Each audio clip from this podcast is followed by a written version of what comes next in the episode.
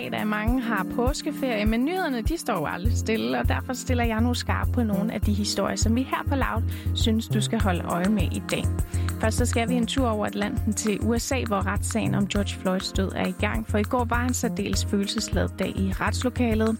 Så skal vi have et kig på nogle af de mange aprilsnart, der stjal mediebilledet i går, og til sidst skal vi kigge på nogle af dagens avisforsider.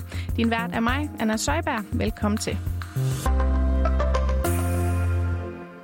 Og jeg starter som sagt med retssagen om George Floyds død, for alles øjne er rettet mod den lige nu i USA, og i går var det første gang, at der var indkaldt vidner, som kendte ham personligt. Min kollega Laura Brun, hun tog sent i går aftes en snak med Emil Friis Lausus, der er juridisk analytiker på netmediet kongressen.com, og han følger den her sag tæt fra Washington D.C. I dag der har vi haft pårørende til George Floyd inde i retssagen og fortælle, og det startede ud med, George Floyds øh, ekskæreste nu, eller i hvert fald kæreste igennem de sidste tre år, ved at han stod, Courtney Ross, var inde og fortælle om deres øh, liv sammen. Her der fortalte hun øh, om deres sammen stofafhængighed, de havde øh, haft og kæmpet med. Hun fortalte også, hvordan de havde mødtes, og hvordan de havde haft deres første kys, og det var generelt set meget følelsesladet fortælling. Øh, og det var tydeligt, at det var egentlig det, at øh, anklagemyndigheden ønskede at gøre, for de ved godt, at forsvaret for politimanden Derek Chauvin vil være, at George Floyd havde stoffer i sit blod, da han døde, og det måske havde betydning for det. Så anklagemyndigheden prøver på forhånd her at gøre sagen til en sørgelig sag, som er en generelt problem i Amerika, altså stofafhængighed. Men med alle de her videoer, som de fleste af os nok har set, øh, hvordan kan man så nærmest tillade sig at spørge ind til det her? Men det, man er nødt til at gøre, det har betydning for alle, alle sider af sagen. Altså bare det her, det med knæet på hans hals, altså det Derek Chauvin er beskyldt for at have gjort, og han altså har gjort, vi kan se på videoerne. Men de er nødt til at finde ud af, om det var den reelle grund til, at George Floyd døde eller ej, og alle omstændigheder er nødt til at kendes for det. Og det har ret stor betydning, fordi i USA er det ikke kun dommeren, der er med til at bestemme det. Nej, det er den helt almindelige borger, som er inde som jurymedlem her, altså lidt det, vi kalder nævningeting på dansk. Og det er dem, der fuldkommen bestemmer det, uagtet af nødvendigvis præcis, hvad loven siger. Og hvad siger familien Floyds advokat så til de her spørgsmål om fentanyl? De mener selvfølgelig, at det er slet ikke det, man kan fokusere på.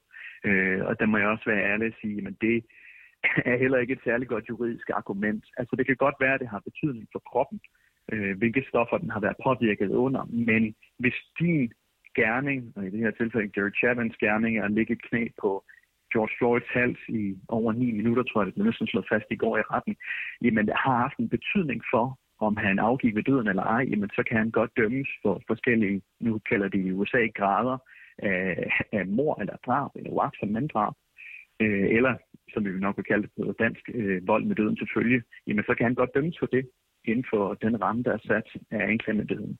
Okay, men det er vel egentlig også nogle reelle spørgsmål, som øh, der kom i retten i dag, ikke? Fordi jeg har også læst mig frem til, at der faktisk er en del amerikanere, der dør af de her stoffer, som George Floyd han havde i kroppen hvert år. Ja, men lige præcis, og det er derfor forsvar, øh, ikke forsvar, undskyld, anklagemyndigheden på forhånd tager fat om det, fordi det er et, et stort problem i vores nation her i USA, at der er stofmisbrug og stofafhængighed på smertestillende medicin og det, man kalder opioids. Øh, og der er et, desværre øh, næsten et utal af amerikanere, som hvert år dør af det. Der er en krise omkring det her smertestillende medicin, så det er slet ikke ukendt, og næsten alle kender nogen eller har pårørende, som har problemer med smertestillende medicin. Og selvom kalenderen den kun siger 2. april i dag, så kan den her retssag altså trække i langdrag.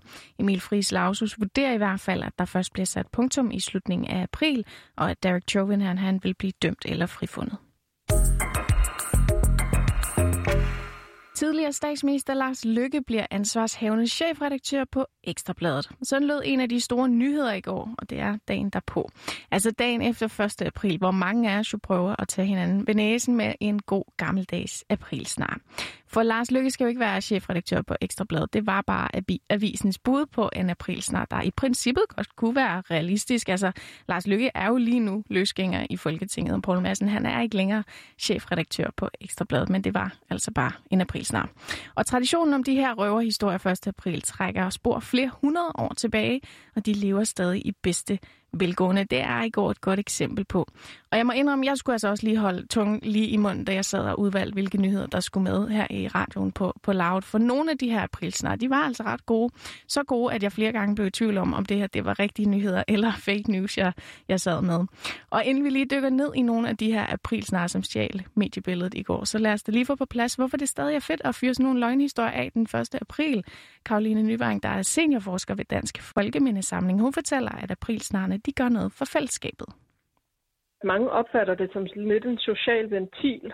Altså når der opstår muligheder for at gøre grin med noget, øhm, hvor det ellers ikke vil blive opfattet som legitimt at gøre det, øh, så fungerer det som et afbræk for hverdagen, og kan måske også ses som sådan en ventilfunktion, hvor vi får afløb for nogle frustrationer. Ja, frustrationer har mange af os nok haft her under coronakrisen. Det viste sig også tydeligt i går, for der var mange aprilsnar. Og nogle af dem dykker vi ned i nu. Det skal være slut med at kalde de klumper af støv, der samler sig i hjørner for nullermand. Det skriver Kvinfo på sin hjemmeside. Kvinfo, der er et videnscenter for køn, ligestilling og mangfoldighed, mener nemlig, at der skal ryddes op i det kønnede sprog. Og derfor så skal nullermænd fremover hedde nullerpersoner. Vi har vel alle set en håndværkerrevne, og det er ikke ligefrem et kønssyn, men det kan en ny kosmetisk operation nu afhjælpe. For privathospitalet AK Nygaard skriver nemlig i en pressemeddelelse, at hospitalets plastikkirurger har fundet en måde til at kunne operere den famøse håndværkerrevne væk. Det betyder, at landets håndværkere fremover trygt kan bukke sig forover eller sætte sig på hug, uden at vise lidt sprække til os andre. Altså det er lidt svært ikke at stå med et smil på læben i gennemgang af de her aprilsnar. Og det er jo ikke kun herhjemme, at virksomheder og medier har prøvet at narre os. Også flere steder i udlandet var April Fools godt i gang. Men i Belgien, der endte en aprilsnar altså helt galt. For cirka 2.000 mennesker, de var mødt op i en park i Bruxelles, hvor der var en koncert, der skulle finde sted. Det viste sig dog, at den her koncert, det var en aprilsnar. Den var arrangeret af en anonym gruppe på Facebook, og pludselig så blev lyden af snak blandt de her mange unge mennesker altså brudt op.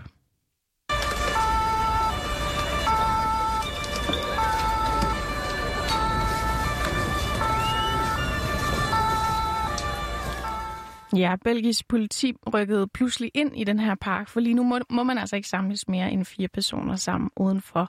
Og de brugte blandt andet vandkanoner til at få folk væk fra parken. Så var der en anden april snart, der landede lidt bedre end den her i Belgien. Det var en kanadisk lærer, der udnyttede dagen til at narre sine elever i første klasse. All right, so we have some seeds that we can plant this spring and maybe over the long weekend. Where would you plant your seeds? Sådan her lyder starten af en video, som Miss Farmer hun har lagt ud på sin Twitter-profil. Hun har givet eleverne små poser med frø, så de kan plante donuts derhjemme. They're donut seeds. to plant your own donuts in your garden. Isn't that neat? Hands up if you have an idea where you're going to plant your donut seeds ja, som du kunne høre her, så vækker donutfrø begejstring. Det kunne da også være vildt fedt. Hvem vil gerne have et donuttræ i baghaven? Det kunne da i hvert fald lækkert lige gå ud og plukke sådan en. Men donuts, de gror jo desværre ikke på træer, og det går så også op for eleverne med lidt hjælp fra Miss Farmer. Have you ever seen donut seeds before? No. Do donuts grow on trees? No.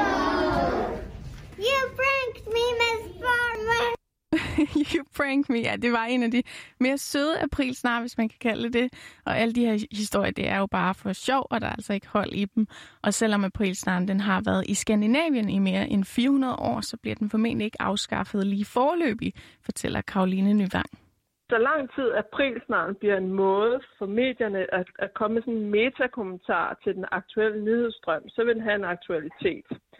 Øh, og vi har jo set først, at, at det har været de store medier, der har, øh, har taget den til sig, altså de skrevne medier, og siden har også både radio og tv i løbet af det 20. århundrede taget prisen til sig. Og nu er det jo især virksomheder, der kan udvise en eller anden form for selvironi ved at lave en rigtig god aprilsnar. Det får hele tiden fornyet aktualitet, fordi der er nye aktører, der tager muligheden for sig for at, at lave grin med ting til sig. Øh, så de henter legitimitet i en århundrede gammel tradition, øh, men de giver den et, en fornyet relevans og et fornyet twist. Og så lang tid det kan lade sig gøre, så vil vi opleve, at, øh, at aprilsnaren har en eksistensberettigelse.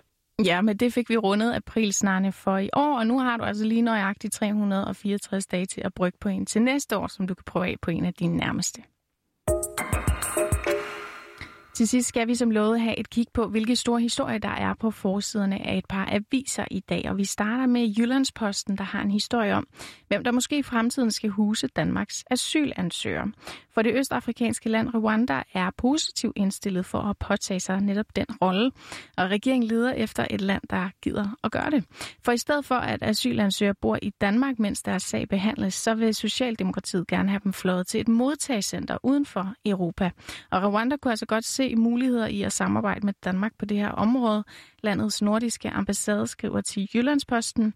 Rwanda har allerede faciliteter for asylansøgere, og vi sætter pris på samarbejdet med Danmark på dette område. Vi er åbne for et nyt samarbejde. Danmark har allerede givet 21 millioner kroner til et projekt, hvor Rwanda tager flygtninge, der sidder fast i Libyen. Og det resulterede i, at vi sidste år modtog 200 kvoteflygtninge fra landet. Udlændingeminister Mathias Tesfaye han vil dog hverken bede eller afkræfte, om han nu forhandler med Rwanda. Og forsiden af politikken, den handler faktisk også om asyl for tolken Aman, der hjalp de danske soldater i Afghanistan. Han må ikke søge asyl i Danmark, og det er altså til trods for, at de danske politikere for 10 år siden lovede ham, at han ikke ville blive ladt i stikken, hvis han ville komme i fare på grund af det arbejde, han udførte for Danmark gennem to et halvt år. Aman har forladt sin kone, datter og resten af familien, fordi Taliban er på jagt efter ham. Og Venstre vil nu tage sagen her op med forsvarsministeren. Og med det, kære lytter, så nåede vi faktisk til vejs ende af dagens nyheder. Dagens udsendelse den var tilrettelagt af Laura Brun, og din vært var mig, Anna Søjberg. Tusind tak, fordi du lyttede med.